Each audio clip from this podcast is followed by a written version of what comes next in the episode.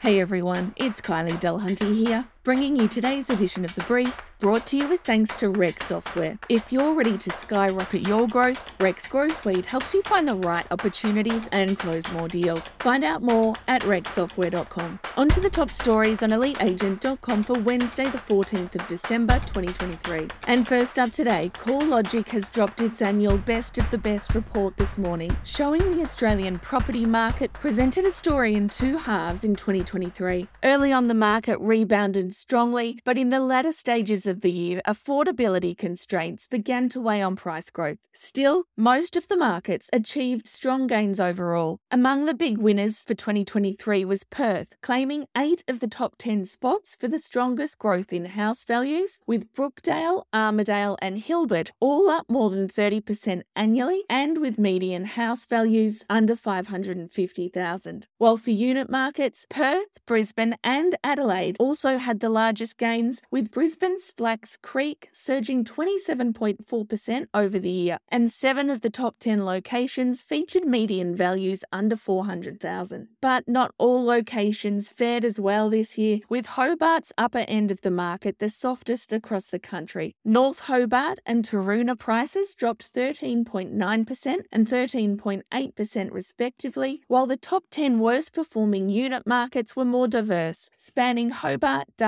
Melbourne, and Canberra. Now, this is a pretty epic report, so make sure you check out all the details in the full story on our website. Moving on to today's feature, and Shane Kempton reveals the biggest lesson he learned in 2023 was how to reframe obstacles as catalysts for personal evolution and success. Shane also reveals why it's not the goals you achieve, but who you become in the pursuit of those goals that truly defines your worth. Moving on to Brecky Brows, and Harriet Saunders has joined the agency as head of agent recruitment and growth for the East Coast as the national network looks to grow its high caliber team even further. New South Wales Fair Trading has also urged real estate professionals to choose their RTOs carefully, or they may have their credentials challenged. The plea comes after the Australian Skills Quality Authority announced in October that it would monitor the performance and conduct audits of registered training organisations across across the country. Following reports, standards in several real estate qualifications are not being met. New South Wales Fair Trading Commissioner Natasha Mann said the nationwide investigation would crack down on organisations offering poor enrolment, industry training, and assessment to graduates and could lead to providers being deregistered. It will also investigate if RTOs are misleading graduates into believing the qualifications offered may fast track them to obtaining a New South Wales Fair Trading Agent license. And it's only been a few weeks since WeWork officially filed for bankruptcy,